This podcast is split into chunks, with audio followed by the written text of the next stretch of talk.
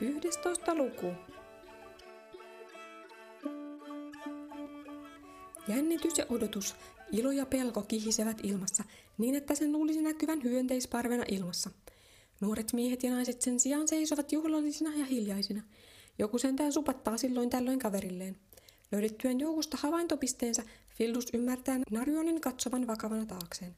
Edoforin saviset talot näkyvät tylsän värisenä kauempaa ja alempana kuin koskaan. Mäen takaa ilmestyy erään hänen ystävättärensä pää, posket punaisina. Hänen takanaan kulkee sama opettajatar. Pian ollaan perillä. Vakuutan, ettei sinun käy kuinkaan. Olen itse ollut siellä kolme kertaa ja voin hyvin. Hän rauhoittelee oppilasta itsekin hengästyneenä pitkän mäen noususta. Tässä ei ilmeisesti ole yhtä jyrkkää kalliota kuin muualla on näyttänyt olevan. Monesta kohtaa tuskin pääseekään kiiviemään ylös.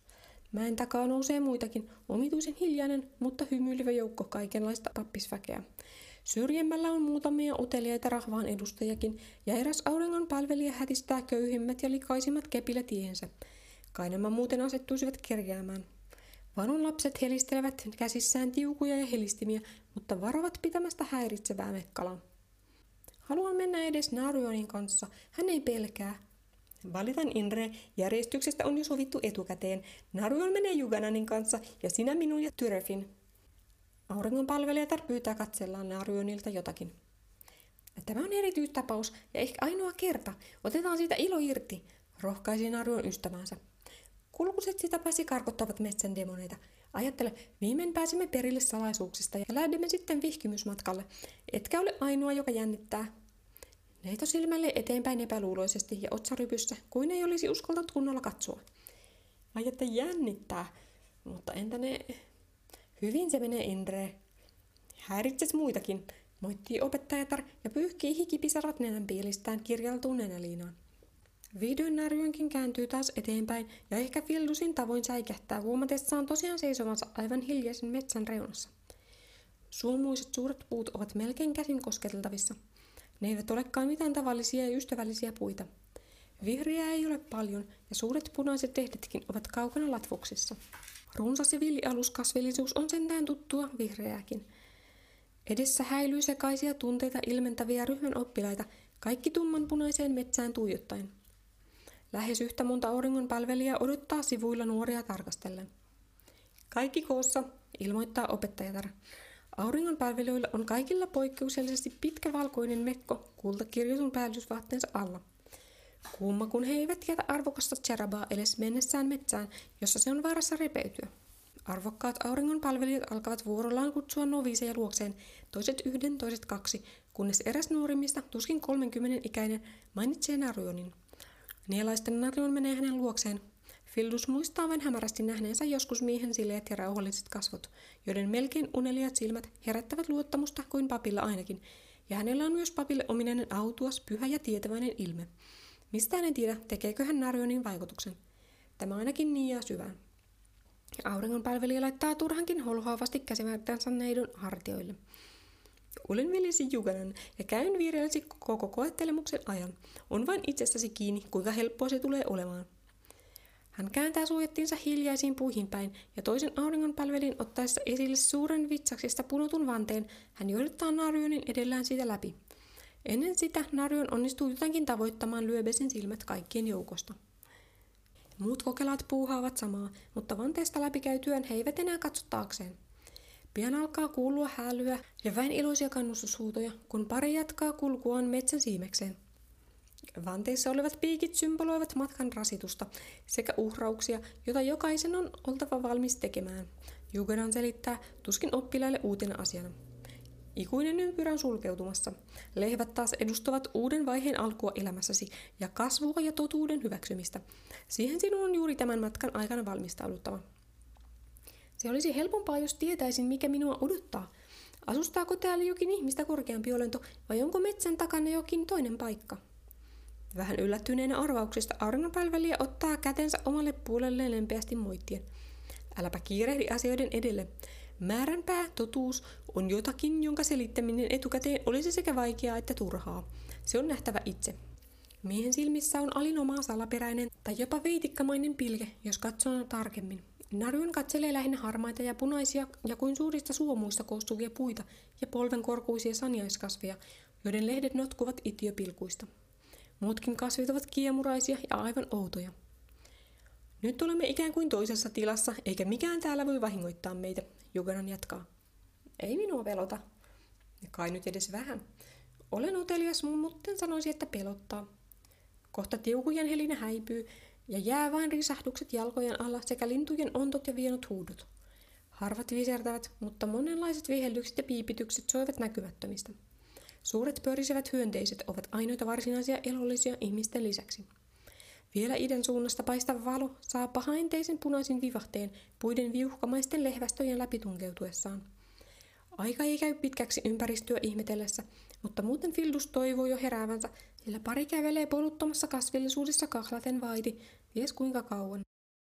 Välillä auringon palvelija tarkastaa auringosta suunnan ja korjaa kulkuaan, mutta mitäpä sitä kiirehtimään, unessa näinkin monta tuntia voi olla vain nukkuvan silmän värähdys.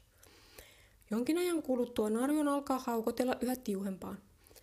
Eikö tämä tämän kummempaa ole? Onko ainoa vastuksemme tiheät pusikot, jotka joudumme kiertämään? Älähän manaa ja puhu hiljempaa. Jokainen katselee koko ajan valppana ympärilleen ylös ja alas. Pedot eivät vain välitä meistä, mutta niitä todella on täällä. Olemme sen verran outoja niille, etteivät ne ehkä näe meitä saaliina. Eihän niissä sitten ole vaaraa, ja suojeleehan auringon armo meitä vielä täällä, eikö niin? Jotkut elämät voivat hyvinkin koittaa onniaan. Muistan vilkaista välillä taaksesi. Olen kuullut todella isosta kissapedoista, jotka hyökkäävät aina takapäin. Niitä on nähty hiipivän ihmisten ilmoillakin. Mutta suojeleehan. Kohta tulee ilta ja muutenkin parhaiten autamme itse itseämme. Olemme jo kaukana Edoforista. Sanoitte hassusti, eikö tämä muka ole Edoforia? Enemmänkin siinä rajalla, lapsi hyvä, liikumme rajamailla. Huokaistua narujon jatkaa kasvien katselua kunnioittavamman oloisena. Hän hätkähtää vähän ajan päästä, kun lauma pieniä kimeästi kiljehtelevia olentoja kulkee tuulen puuskan tavoin puusta puuhun ja katoaa nopeasti näkyvistä. Mitä nuo olivat? Auringon palvelija taputtaa tyttöä olalle. Metsän eläimiä, aivan vaarattomia. Oletko nähnyt puutarhan häkissä sellaisen? Apinoitako? Kylläpä ovat ketteriä. Se vanha otus oli yksi laiskimus. Eipä se tosin mahtunutkaan liikkumaan. Välillä ihmiset juovat vettä pullosta, joka Jugelanilla on nahkalaukussaan, mutta koko päivänä he eivät syö mitään, eivätkä puhu koko asiasta. Välillä Narjon joutuu kirimään opastaan kiinni kompastellessaan saniaisten alla piileksivin kiviin ja juuriin, ja hän muutenkin alkaa laahata jalkojaan ja käydä vaisummaksi ja ärtyiseksi, mutta auringon palvelijalle hän, hän ei sitä näytä, vaan yrittää näyttää siltä, kun olisi useinkin kävellyt tuntikausia pysähtymättä ja syömättä. Jukananin Seraban lievet tarttuu silloin tällöin johonkin, vaikka enimmäkseen metsä ei ole kovin tiheä eikä vaikea kulkuista, ja takaa helmasta on kultainen kirjon talanka lähtenyt purkautumaan. Mieskin on varmasti enemmän tottunut keskuksen helppoon elämään kullan keskellä, ja ilma tuntuu kuumalta ja kostealta. Naruen havahtuu kiukkuisesta marssimisestaan huomatessaan maan äkkiä viettävän alaspäin. Juvelankin pysähtyy. Oletko valmis, Naruen? Hänen tummin silmiinsä on syttynyt taas miltei pelottava kiilto, kun hän syrjä silmin katsoo neitokaiseen. Mihin niin? Kohta onkin paras tapahtua jotain. Varmuuden vuoksi Naruen siistii sormillaan pörröttyneitä hiuksia. Muista, että emme ole ainoat, jotka tämän näkevät. Muut katselevat suunnilleen tällä samalla hetkellä sitä. Aivan tässä muistuu mieleen edelleen kertani ensimmäinen. Puhahtaen Naruen jatkaa eteenpäin ja auringonpalvelija saavuttaa hänet kärsivällisenä. Jyrkkä alamäki keskeytyy kallion tullessa jalkojen alle. Ilman sitä he olisivat voineet kieriä lopumatkaa alas vähänkin horjahdettuaan. Jukanan saa pysytellä Naruonin perässä, kun tämä kiirehtii epätasaista kalliota loivasti ylöspäin. Punainen ja vihreä vain vilisee silmissä, ja lopulta väistyy huikaisevan tilan ja valon tieltä. Hetken Naruon seisoo räpytellen silmiään. Ensiksi hän näkee tukista kyhätyn penkin kalliolla, jota tässä peittää sammalla. Metsä levittäytyy kaukana alapuolella rinteellä, sitä valaisee vain osittain ilta-aurinko, joka ei pääse heidän takanaan tunkevasta metsästä läpi. He ovat suunnilleen keskuksen länsipuolella. Mutta onko se totta? Metsä näyttää hyvin kaukana alhaalla loppuvan, ja tasaista maata jatkuu vielä kauemmas, eikä niin kauas Narionin silmä ole milloinkaan kurottanut, ei edes keskuksen näköala tornista. Väriä vaihtavaa heinämerta, matalia kallioita, yksittäisiä puita ja puuryhmiä. Kauempana näkyy sinisiä laineita, joita Narion ei tunnista mereksi, metsiksi ja vuoriksi. Nyt näkyy lintujakin, jotka väripilkkuina pyrähtelevät metsän yllä. Hiljaa puhuen auringon palvelija rikkoo hiljaisuuden. Tämän takia yksinomaan ryhdyin opettajaksi, saadakseni käydä täällä useamminkin kuin kerran. Kaikkein suurin ihme maailmassa, jota minunkin on niin vaikea käsittää. Mikä niin? Narjon tuijottaa yhä näkymään. Katsele vain, niin alat ymmärtää, mutta älä turhaan hoppuile. Hitaasti hyvä tulos saadaan. Näyttää siltä kuin maa jatkuisi tuolla. Täältäkö pääsee kirkkauden puutarhoihin? Näyttää aika karulta.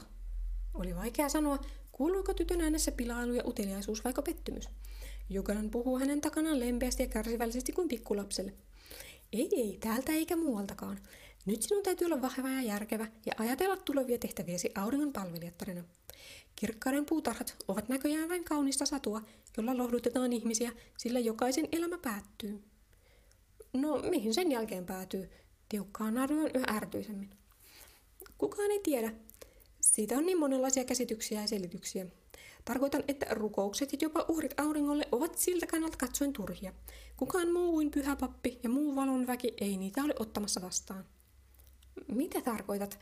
Eikö Jumala välitäkään meistä omistaan? Narjon vilkaisee toista epäuskoisena. Auringon perimmäisestä olemuksesta jokainen saa tehdä omat johtopäätöksensä ja kiistellä niistä, mutta minä uskon, ettei mitään auringon Jumala ole. Tyttö melkein naurahtaa. Ei ole, älä ole niin armoton. Ja kuinka voit yhä hyvin sanottuasi sen? Sitä paitsi näenhän minä hänet tuolla, rakkaan elämän antajan. Kiukku näyttää valuvan hänestä viimeisten voimien mukana ja hän vilkuilee pelokkaana ylös, käsittämättä mitä toinen tarkoittaa. Miksi sitten meille olisi opetettu auringon herrasta ja ennalta määrätyistä elämän kulusta, jos mitään ei olekaan? Ja mitä sitten on? Elämän aurinko kyllä maahan antaa, mutta malta vaan, kunnes jatkat opintoja. Salaisia tieteitä, totuuksia, joita tieteilijät tuolla muualla ovat selvittäneet. Melberon pallon muotoisesta tähdestä ja muista tähdistä, joista vain yksi on tuo aurinko, päivä, joka kenties vain jumalten oikun ansiosta on tarpeeksi lähellä meitä. Naruinin silmissä pyörii ja korvissa suhisee. Asuuko tuolla siis jonkinlaisia ihmisiä, ja eihän auringon Jumala voi olla kuin yksi. Hän pitelee tummaa päätään kuin pitääkseen sen koossa. Etkö näe savua tuolla? Ja jos olet oikein tarkkasilmainen, voit nähdä puista tehtyjä taloja. Tuolla elää muita kansoja. Olemme vain pienen pieni osa koko Melberon ihmisistä. Moni pitäisi suurena kaupunkina tai pienenä lääninä meidän edoforiamme. Lopeta! En ymmärrä harhaoppiasi. En ollenkaan ymmärrä, mistä puut. Kyyneleet poskia pitkin noruen ja kasvot vihasta vääristyen, Narjon kääntyy Jugananin puoleen, joka vain yhä leputtaa silmiään näyssä suulevollisessa hymyssä. Neidon sileät sormet kiskovat auringon palvelija tukasta, kynnet tavoittelevat silmiä. Hän kiljuu, kunnes saa sylkäistyksi sanoja suustaan. Fleisima, flimma, flainera, no. Kivikalliolta hänen osoittamanaan lentää kuin jättiläisen potkaisemana, mutta opettaja saa väännettyä lyhyet hiuksensa vapaiksi ja parin sakorain kokoinen kivenmurikka iskeytyy Narunin omaan vatsaan, mikä kaataa hänet pyllylleen. Juganan tarttuu nopeasti hänen käsivarteensa vetääkseen hänet kallion reunalta. Kokelas ei jaksa kuin kontata tukkamaata viistäen penkin luokse. Hän pyyhkii kiireesti kyyneleensä, joita kiven iskuvan kirvoitti lisää, ja nielee ne, jotka ovat tulossa. Turhaan hän pidättelee ja itkee, ja opettaja istuu kärsivällisesti penkille silittämään hänen takkuista päätään. Et hän halua olla yksi niistä harvoista heikkomielisistä, jotka eivät matkaa kestä, eivätkä palaa takaisin. Hän toppuuttelee kuin lasta. Narjo nielaisee taas, pyyhkii kämmenselällä silmänsä ja nikottelee. Onko tämä jokin uskon koetus? Minä ainakin olen kaikesta huolimatta ollut aina harras ja halukas aurinkoa palvelemaan, eikä minua yksi harhaoppinen saa kääntymään. Mistä edes kuulit tuon sanan? Toiselta opettajalta, mutta eihän muuta Jumalaa voi ollakaan. Itse asiassa heitä sanotaan olevan paljonkin. En kylläkään tunne heitä enkä heidän palvojiaan, enkä tiedä, mistä huijauksesta siinä on kyse. Nuori mies heittäytyy taas huolehtivaksi. Haluatko levätä narjon? Istuudu ja ota virkistävää nektaria. Väsymys aiheuttaa tuollaista. Narjon istuu matalalle ja hieman vinulle penkille, mutta sanoo päätänsä pyöryttävän ja menee makuulle sammaleiselle kalliolle. Punaisen metsän varjo on jo peittänyt sen kokonaan. Oli miten oli, pyydän anteeksi, kun äsken... Älä siitä välitä. Hyökkäävyyttä pidetään aivan normaalin oireena, kun totuus selviää. Itse asiassa sitä odotettiinkin sinulta, ja siksi juuri minut valittiin yksin sinun oppaaksesi. Auringon palvelija ottaa loukustaan nahkaleilin ja ojentaa Narionille sen lisäksi jonkinlaisen leivonnaisen ja hedelmän. Syö vain ja ajattele, enää sinun ei tarvitse oikeasti paastota, ei rukoilla eikä harjoittaa katumusta. Mitään väärää eikä rangaistuksia ole olemassa. Ei tarvitse muuta kuin oppia perinteiset menot ja rukoukset, kaikki itseäsi alhaisempaa kansaa palvellaksesi. Palvellakseni? Ja minunhan täytyy visusti esittää kaikille nuoremmilleni. Kuinka siinä onnistun? Totut siihen, sillä niin kaikki tekevät. Mutta eikö se ole aika jännittävää, ja eikö entisestään yhdistä sinua tovereihisi, jotka nyt saavat kokea saman? Mutta miksi pimeyden nimeen kaikki tämä teatteri? Narjon yrittää syödä ja juoda puhuessaan. Mitä mieltä siinä on? Perinteitä on noudatettava. Ne ovat kaikki kaikessa täällä pienessä Edoforissa, ja ilman tiukkaa järjestystä ei mikään pysyisi koossa. En kuitenkaan enää voi lakata uskomasta aurinkoon. Se on ainoa totuus, jonka voin käsittää. Pide vain sinäkin aluksi tavoissasi kiinni. Kyllä ne hiljalleen karisevat pois ja alat lepsua huomatessasi, et saa korkealta taholta vastausta. Ymmärrät kyllä aikanaan kaiken. Parempi se on niin kuin tässä selittäisin sinulle sen yhdellä iskulla. Näin tämä maailma toimii. Mutta kun, vastaahan hän ja palkitsee ja rankaisee. Oletko varma? Muistelepa. Se oli oma mielikuvituksesi, vaikka tuntuukin todelta. Naruun huokasi alistuneesti. Enpä tiedä, kuinka paljon maata sitten on. Eduforiksi kai sanotaan vain me, meidän metsän ympäröimää maailmaamme. Aivan oikein lapseni, alat jo selvitä. Naru nousee heikkona ja palaa jyrkänteen reunalle. Haluan nähdä tämän joka puolelta. Onko Edufor samanlainen korkea kohta kuin nuo tuolla? Auringon palvelija seuraa tytön vierellä melkein kuin valmiina nappaamaan hänet kiinni, jos hän päättäisi hypätä. Tämä on vuori, kuten nuokin, hyvin päätelty. Narjon tuijottelee alas kauan, syöden leivonaisensa loppuun. En silti voi uskoa, ettei mitään ole, siis mitään muuta kuin maa, ihmiset ja eläimet, hän vihdoin sanoo. No, luultavasti onkin, en siitä sano. Oletko valmis palaamaan? Palauta entiseen ei ole, mutta mennään, ei kai tässä muutakaan voi. Vaihtoehto tietenkin on, Juganan sanoo vähän vastahakoisesti. Ei kukaan pakota sinua takaisin keskukseen, mutta mihin muka menisit? Ne, jotka ovat päättäneet lähteä, tuskin koskaan ovat selvinneet alas asti, sillä tästä eteenpäin metsä todella on vaarallinen ja täynnä petoeläimiä. Eikä ole helppoa löytää tietään viidakon halki, etenkään hennon nuoren naisen. Menkäämme. Narun lähtee juhlallisen ryhdikkäänä takaisin ja Juganan hymyilee itsekseen. Samaa tietä kulkiessaan he jatkavat jutteluaan. Auringon palvelija antaa kärsivällisesti hymyille Narjonen kysellä ja pohdiskella ääneen. Älä ole epäuskoinen, äläkä unohda, että meillä on kyllä Jumala, jota varten kaikki tavallaan ovat Edoforissa. Narjon katsoi häntä pää vielä enemmän pyörällä. Jumala on isämme pappi kaikki voipaisuudessaan. Ai joo, harvoin häntä edes näkee. Sellaisia ne Jumalat ovat. Hän kuitenkin pitää huolta kaikesta ja pitää tätä yllä. Saat kyllä kuulla ja huomata lisää. Ylipappi kuitenkin on se, jota kaikki täällä rakastain palvelevat. Ilman häntä eläisimme samassa liassa ja loassa laikukkaiden kanssa. Ai jaa. Narjon pysyy hetken vaitikahaltessaan itiökasvien seassa. Ne ovat värjänneet hänen vaatteensa keltaisen ruskeiksi. Hänen mietteensä keskeyttää nuoren Jugananin huudahdus. Varjot ovat jo alkaneet vallat alametsässä ja auringonpalvelija osoittaa matalaa varjoa erään puun harmaalla rungolla. Kierrä kaukaa, ettei se hyökkää. Hän poimii oksan karahkan maasta ja lähestyy itse sen kanssa puuta. Narjon katsoo uteliaana, kun hän tökkää paksua tummanmunaista käärmettä, joka on kietoutunut puun ympäri. Hus siitä! Mutta eihän laiska käärme lähde, vaan kauaa epäröimättä kohottaa päänsä ja iskee sen umpimähkään miestä kohti. Narjon ei edes ehdi nähdä, osuuko se mihinkään. Ainakin Juokanan pudottaa kepin ja kavahtaa kauemmas. Saasta! Hän pitelee kättään. Narjon kurottuu katsomaan kahta punaista pistettä auringon paavelin ranteessa. Tuo oli demoni. Ei, se oli myrkkykäärme. Noita ei voi edes syödä. Kiruttu otus, mikä sitä vaivaa? Hän hieroo puremaan, joka vain turpoaa entisestään. Käärme on sittenkin pujahtanut tiehensä. En tiedä, mikä tähän auttaa. Mietin vähän, olisiko aurinkoarmossa luullut noin inhottavia otuksia. He pitävät loppumatkan kovaa kiirettä, sillä purema kohta sen kun turpoaa ja tulee punaisemmaksi, ja Juganan kiristelee hampaitaan naama punaisena ja välillä kalpeana. Narjonkin on kai huolestunut ja katselee entistä enemmän ympärilleen varoin askelia. Ei kai purema ole tappava.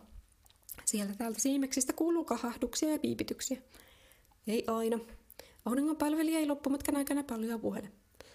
On jo pimeää, kun he yllättäen näkevät taas edessään avoimen tilan ja muut ihmiset, jotka palattuaan retkeltään tungeksivat toisiaan etsien. Oli ilo opastaa sinua. Jokainen kääntyy Narunin puoleen. Ymmärtäneet, jos lähden jo edeltä keskukseen. Hän on muuttunut hyvin valkoiseksi ja horjuu kävellessään.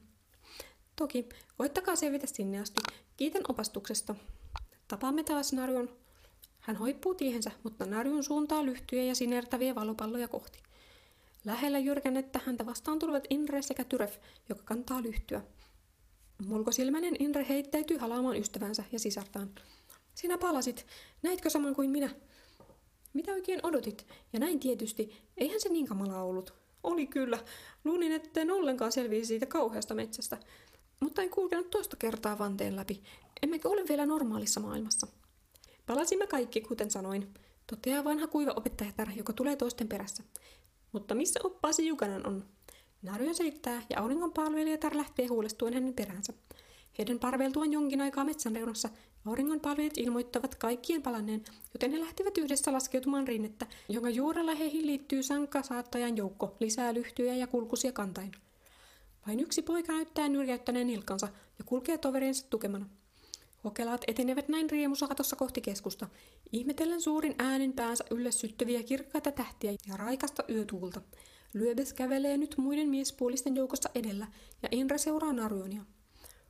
Onhan tämä aika hienoa ja hyvä näin. Ajatteles, oikeastaan tämä on aika kivaa. Ei kuka tahansa saavuta samaa. Mutta Narjun pysyy vaiti. Hänen katseensa käy ihmisissä, joiden joukossa ei näy enää yhtäkään taikauskoista laikukasta. Mitä jumalat oikeastaan olivat? Missä ja keitä siellä todella oli, vai olivatko he lopulta vain ihmisten mielissä? Ei, aetsua on anteeksi ja varjele minua epäilyltä.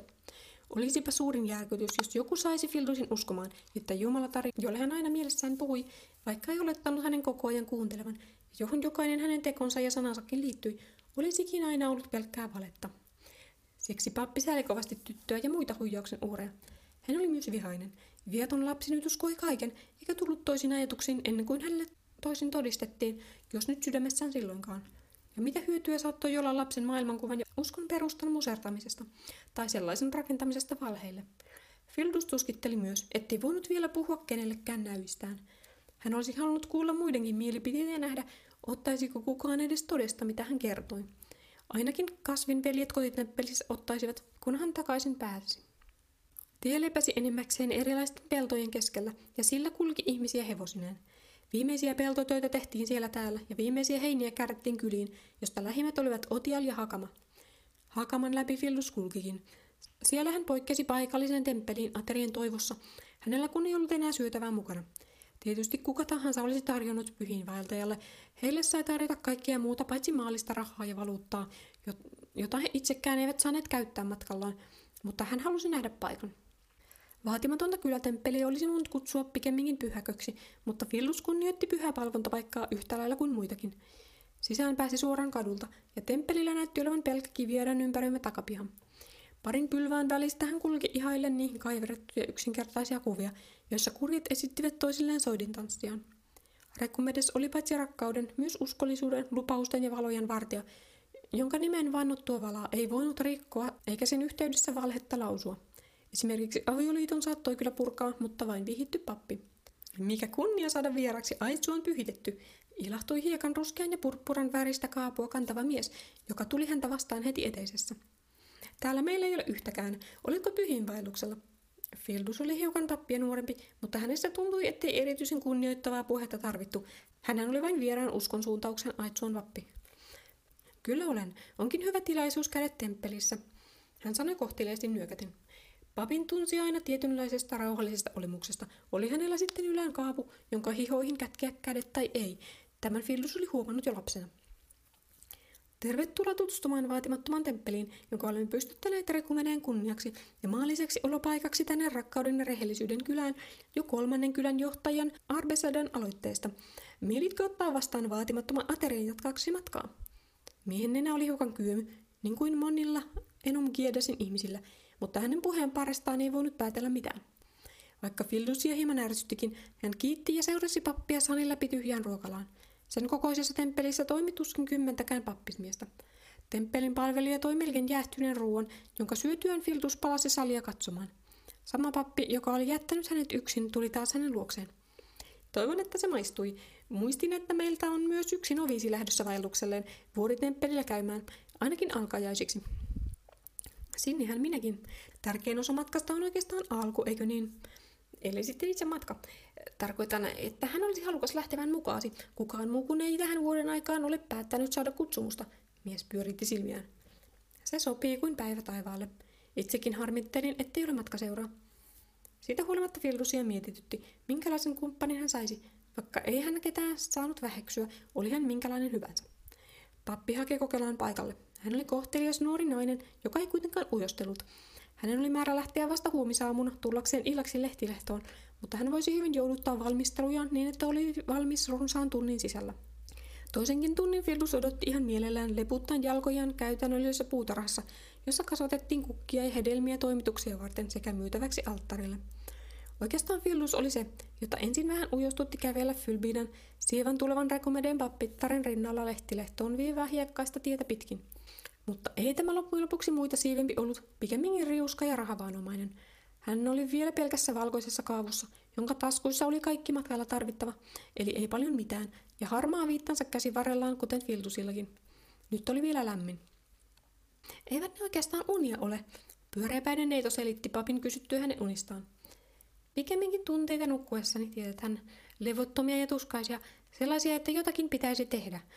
Opettajani arvaisi, mistä on kyse, ja kun hän sen sanoi, tiesin, että se oli niin.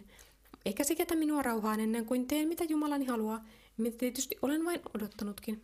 Se tapahtui vain aiemmin kuin odotin. Entä teidän unenne? Fylbina katsoi uteliin ruskein silmin. Pitikin kysyä, tietysti oli vastaavasti kerrottava itsestään. Mutta siinäpä puheenaihe matkalle, ja miksipä hän ei kertoisi. Fils oli yrittänyt selittää unian muille papeille, mutta he vain olivat katsoneet oudokseen, tietysti lukuun ottamatta temppelinsä ylipappia, joka ei saanut oudoksua ketään. Meni aika kauan ennen kuin tajusin lähteä. Näkyni eivät mitenkään viittaa päämääräni, ellei minulle sitten jollain tempulla matkustettava tunne outoon maailmaan. Kuulostaa erikoiselta merkiltä, mutta minä näin valtavan vauraan temppelin, joka hohtaa kultaa ja kunniaa kuin pyhien palatsi. Ei se minusta kovin kummalliselta kuulosta. Fylbina katseli yhä häntä tarkasti, ymmärtäväisesti hymyillen. Jumalat ja unet puhuvat vertauksin. Mutta tiedätkö mitä? Näen sen sisältä ja saan seurata ihmisten elämää siellä, erityisesti yhden nuoren tytön, joka aikoo ilmeisesti eräänlaiseksi papiksi myös. Se paikka on niin kummallinen. Vasta nyt olen alkanut ajatella sen todella olevan olemassa täällä jossain. Fildus viittasi käsillään koko Melberato ympärillään. Voisi ollakin. Mietin jatkuvasti tapahtumien symbolisia merkityksiä, mutta en saata ymmärtää, mikä näkyveni tarkoitus on. Ennen kaikkea siihen on etsimässä vastausta. Pakko unilla on jokin tarkoitus olla, eikä sinustakin. Fylbina tuijotti kurtussa laitumen yli kaukaisia puita ja siristeli silmiään vasta valossa. Aurinko oli laskemassa. Kaikella on tarkoitus ja kaikki selviää aikanaan. Tässä tapauksessa kyllä, mutta enpä sanoisi, että kaikella on tarkoitus. Kaikki liittyy johonkin ja sitä kautta kaikkeen, mutta kaikki ei ole Jumalten aikaansaannosta, paitsi tietysti siltä kannalta katsoen, että kaikki on alun perin Jumalten liikkeelle panemaa. Tulihan sentään vanhemman opettaa nuorempaa. En tarkoittanutkaan sitä. Tuossa tuli silti mieleen, että miksi ihmiset puhuvat kohtalosta, jos sellaista ei olekaan. Mistä lienee tarttunut sana, ehkä muinaisesta taikauskosta. Hyh, jostain kaukomaasta. Kaukaa kuin kallokala. Eipä silti pidä halveksia muita perinteitä. Jokainen syntyy omansa ja harvalla on varaa valita, mutta eiköhän kaikki ole sitä samaa. Ja samat jumalat ne ovat, joita palvotaan, vaikkakin eri menoin ja tavoin. Tähän Vildus oli välillä arvellut näkyjensä viittaavan. Yduforin uskon elämä oli todellakin erilaista kuin hänen omansa, mutta oliko sellainen elämä Jumalan silmissä inhimillisesti hyväksyttävää? Tavallinen esutsilaisuus ei olisi muita jumalia edes sallinut, ja Fylbina rypisti otsaansa kuin verraten tätä aikaisemmin kuulemansa. Niinkö luulette? Mistä temppelistä oikein olette?